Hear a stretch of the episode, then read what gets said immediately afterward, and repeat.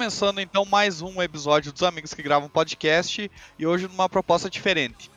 Como todo mundo sabe, ainda não ganhamos dinheiro com podcast, não é o nosso principal trabalho. Então, a gente dá um jeitinho de uma vez por mês tentar editar um dos episódios e aí conversando com a gurizada, a gente chegou num numa ideia de criar um episódio extra por mês, que é mais curto e debatendo um álbum específico. E hoje eu tenho aquele que é o nosso Coringa, não do Joaquim Phoenix, Coringa do baralho, que serve como um auxílio e como uma carta bônus nessa nossa canastra suja. Muito boa noite, meu querido amigo Matheus Iscariote, tudo bem? Opa, tudo bem? Boa noite, boa noite. Cara, tava com saudade de vir aqui, bicho. Falar é? coisa que eu não entendo, pô, não é todo dia. Exato, é bom, né, cara? É bom. Depois o cara para, ouve, putz, eu não precisava ter dito isso. É. é eu não precisava ter bebido três cervejas, dois copos de vinho pra vir gravar. Mas é, isso é só pre, é, preposição, tá? Não é nada. É o teu eu artístico. É exato, meu eu lírico, exatamente. Então, Matheus, a gente teve como a gente pensou como estreia desse pequeno quadro o álbum homônimo que, é, segue o mesmo nome, da banda Rage Against the Machine, de 1992. E, Matheus Cariotti, podemos começar então por uma motivação pessoal. O que que te fez querer escolher esse álbum? Qual é o diferencial? O que que tu, tu pensou quando a gente, eu te disse, pensa num álbum? Por que que tu escolheu ele? É, cara, o Rage, ele tem quatro álbuns é, excelentes, assim, eu acho todos nota 10. Mas esse tem um negócio diferente por ser é o começo, tipo, eles já começam com dois pés na porta, né? Impressionante. Exatamente. E a capa do álbum é um absurdo. Essa foto ganhou vários prêmios, né, quando quando ela saiu. E esse álbum, assim, eu acho uma opinião minha, uma, uma filosofia musical minha, que o primeiro álbum ele diz muito sobre a banda, praticamente, sei lá, 70% do que ela cálculos do Matheus aqui mas é do que a, a proposta que a banda vai ter de diferente, assim, de vai, que ela vai querer proporcionar assim no, na música, nos álbuns. E é impressionante que tudo do, do Rage tá nesse álbum, assim, de. Bom, não queria falar de política, mas toda a parte política deles e a, a forma, às vezes, é, bem agressiva de. Às vezes não, quase sempre, né? De expor a opinião e o descontentamento deles e é, é louvável isso, cara. E esse álbum é, é cheio de música foda. Killing the Name tá no álbum, né? Que é a, a magnum opus deles. É, então. Um grande hit. Uhum. Cara, esse álbum é. Todos são, né? Mas esse tem um lugarzinho especial. Concordo, concordo contigo e, putz, tu, tu, apontou várias coisas boas. Começando pela capa, começando pelo nome da banda, que é a Raiva contra a Máquina. A máquina Sim. a gente pode pensar como um sistema. E aí, até a gente comentou em off que a galera tá descobrindo agora que o Rage é uma banda política. E tipo, gente, vamos lá, vamos ligar um mais um. Por que, que a capa é de um protesto de, tipo, dos anos 60, 1963, Isso. se eu não me engano, no Vietnã, do monge ateando fogo no próprio corpo? Isso é uma mensagem política extremamente direta e agressiva, como tu mesmo comentou. Porque se fosse uma banda que discutisse política de forma indireta ou em alguns trechos, a gente teria uma coisa muito mais pacífica para tentar vender mais. E aí, cara, eu acho que de certa forma, o que fez o Rage grande é justamente eles optarem por falar de política 100% do tempo e não tem nenhum, eles não têm papas na língua de tentar disfarçar a ideia, pelo contrário, né, cara? É. Ou tu tá com a gente, tu tá contra. O, Rage é uma banda extremamente agressiva e, e direta, né? Como, como esse primeiro álbum vai trazer o meu pensar, assim, mas quando tu for fazer, digo em questão de livro, filme também, uh, qualquer meio artístico tu pode envolver, tu, uh, expressar tua opinião. Se tu for fazer algo com que remete a uh, que é pra tu fazer a pessoa repensar algumas atitudes e principalmente coisas que tem a ver com o establishment, né, o, o status quo, assim, as coisas, coisas que o Rage faz que a gente tava comentando antes, Duga, do coisas mais de livros, assim, que tem o. A gente tava falando do Alan Moore e tal. Eu acho que quando tu for fazer isso, tem que ser o mais claro possível para agregar o maior número de pessoas e ser o mais simplificado para não ter dupla interpretação, para não ter Pra não ser um, um, um conteúdo meio que, entre aspas, elitista, né? E o Rage faz isso de um jeito que, assim, é a minha opinião, mas o Rage faz isso de um jeito que é pra agregar todo mundo, e é bem isso que tu falou, cara, de ou tu tá junto ou tu não tá. Exato, concordo, concordo 100%. E justamente por se tratar de políticas, cara, e concordo muito no fato de não deixar interpretações, sabe? E eu tava lendo um pouco sobre o contexto do álbum, eu achei que ele era mais pra frente, num vácuo do grunge de, de 96, e não, primeiro álbum é de 92. Sim. E aí a gente abre para várias interpretações se é o que a galera diz que é o rapcore, que é rap com hardcore, ou é rap rock, ou é funk rock. Cara, para mim, e é.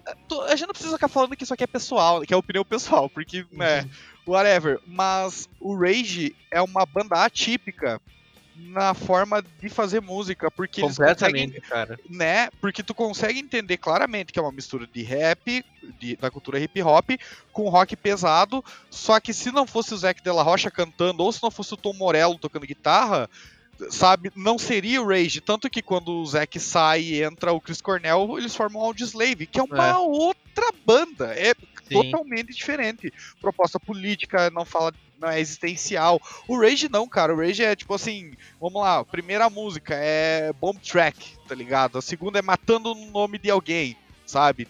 A terceira é Pegue o poder de volta. Como tu falou, é extremamente direto e eu acho que é um, uma das coisas que fica marcadas nesse álbum, assim, putz, por que, que eu preciso ouvir esse álbum? É uma conversa que a gente já teve várias vezes e, na minha opinião, cara, você precisa ouvir esse álbum para entender como uma banda fala bem de política. Como uma banda deve falar de política se quiser abordar. Porque tu tem o System of a Down falando do genocídio, do genocídio armênio de uma forma bem mais poética. E aí tu tem, sei lá, outras bandas que vão tratar de questões raciais e tal, mas não com a intensidade que o Rage tem, eu acho, sabe, cara? Sim, cara, mas até o com o Sunday Bloody Sunday Sim. lá, que no Brasil virou o Sambo, fez não, um musicão. Cara, não fala de Sambo, por favor, fico nervoso. fico com Rage. Mas. Cara, é empresa, tipo, é um. Assim, eu nunca vi uma banda que nem o Rage, assim, de tentar imitar.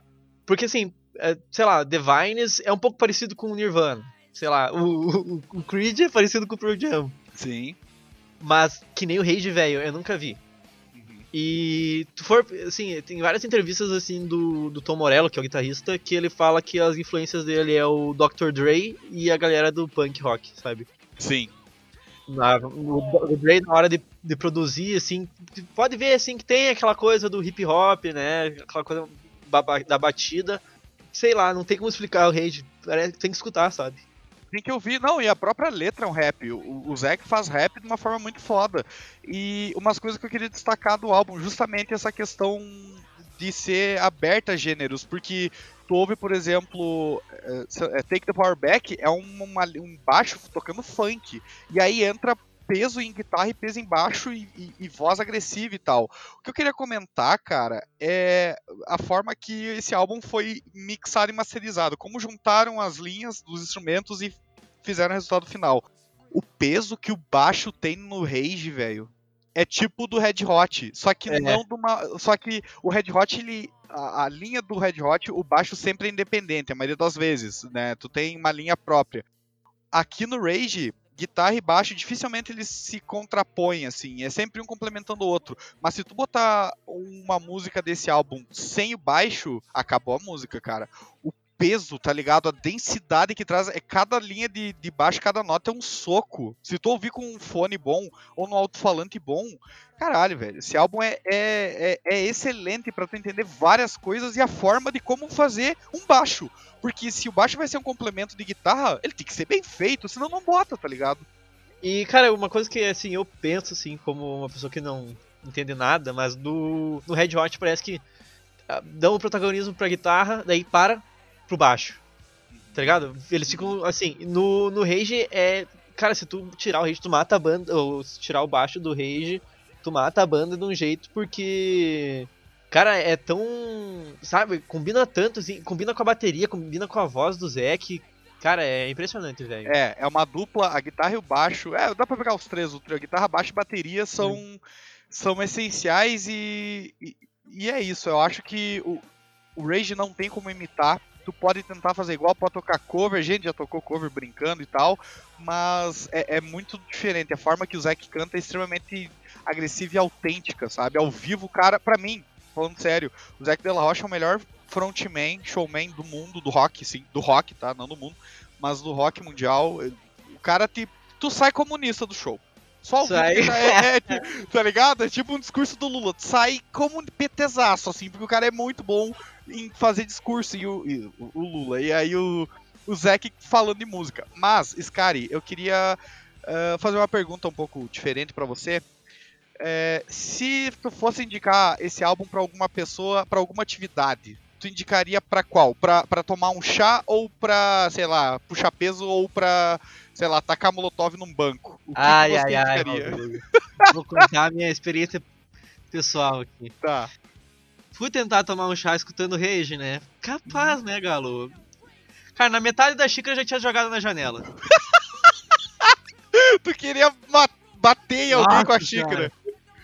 Não, mas é, cara, eu não entendo, velho. Tipo, essa essa banda assim, é, cara, até no último álbum que é de cover, assim, dá pra tu, pô, dá pra fazer qualquer coisa assim que que exige raiva, sabe? Sim. Rage, rage, não adianta. É, o, o rage é atitude, né? Uhum. É, inclusive, é comprovado cientificamente que tu cresce mais na academia escutando rage. Ah, é?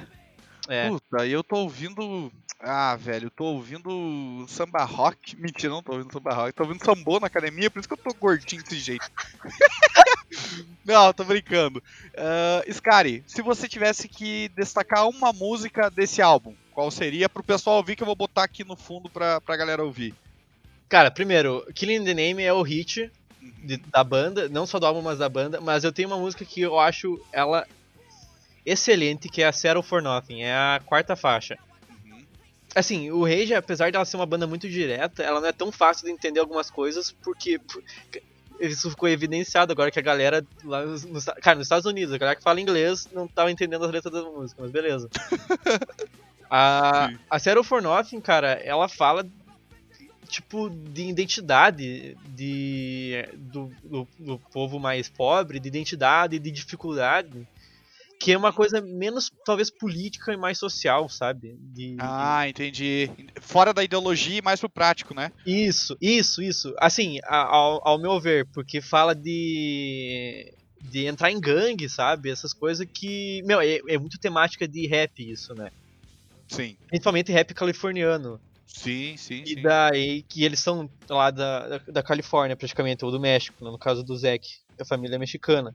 Mas essa música, e ela, ela meio que quebra, assim, o que tu tá acostumado do Rage, porque ela começa com três músicas mais agitada e mais agressiva, e Knife começa muito leve.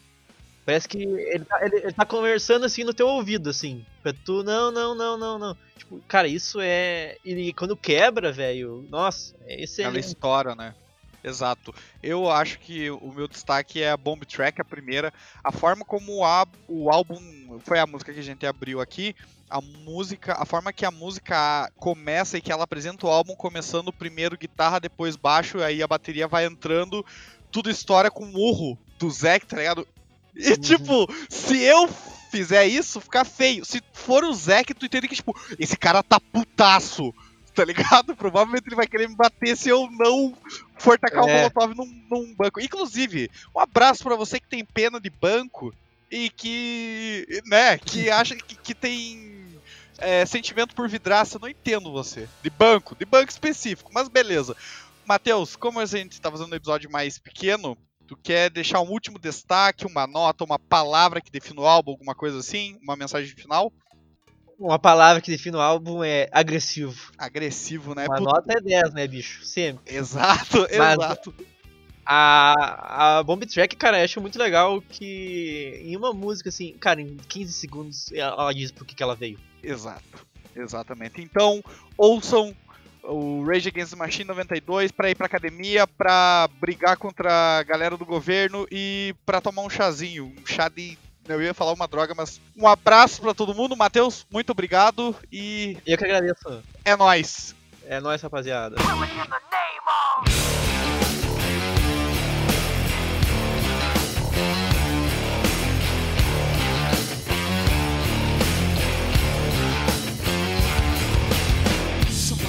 that warp forces.